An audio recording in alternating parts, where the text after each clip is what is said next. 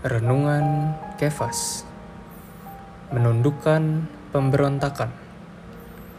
Ayat Alkitab Markus pasal 4 ayat 37 Lalu mengamuklah topan yang sangat dahsyat dan ombak menyembur masuk ke dalam perahu sehingga perahu itu mulai penuh dengan air.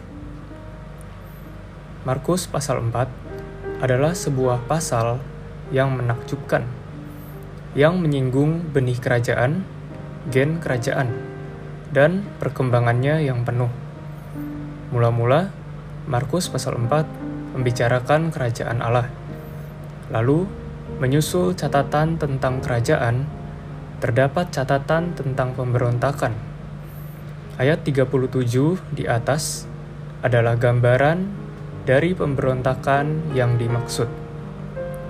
Setelah mengucapkan perkataan tegas tentang kerajaan Allah, Tuhan Yesus, Sang Hamba Penyelamat, berkata kepada murid-muridnya, "Marilah kita bertolak ke seberang."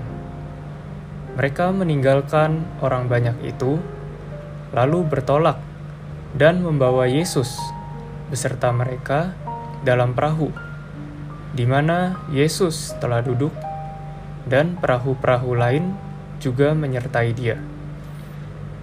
Si pemberontak, iblis, kemudian memakai malaikat-malaikatnya di udara dan roh-roh jahatnya di dalam air untuk membangkitkan pemberontakan.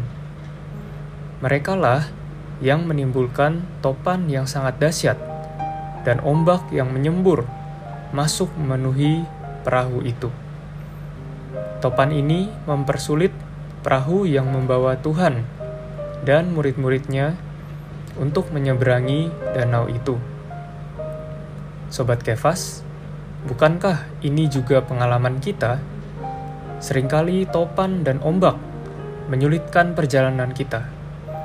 Iblis memberontak, berupaya mengganggu.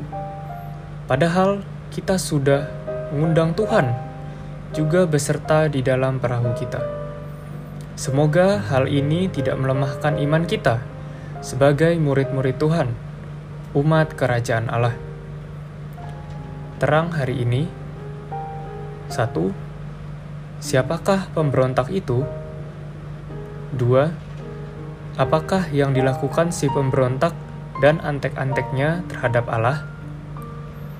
Poin doa, Berdoa agar kita terus bertumbuh dalam hayat, menempuh hidup kerajaan, dan diselamatkan dari pekerjaan pemberontakan iblis.